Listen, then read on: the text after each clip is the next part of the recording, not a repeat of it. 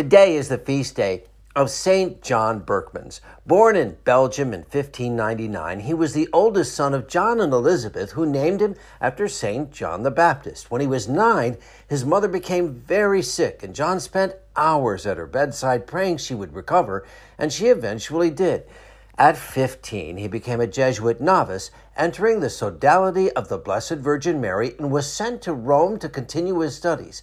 But in 1621, John became very sick with fever, and on August 11th, he passed away.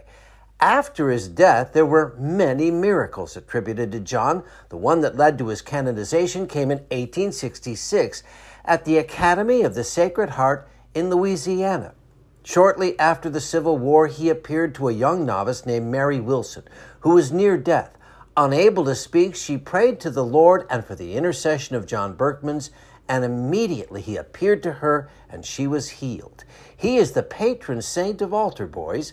St. John Berchmans, please pray for us. I'm meteorologist Mike Roberts for Covenant Network. Have a blessed day.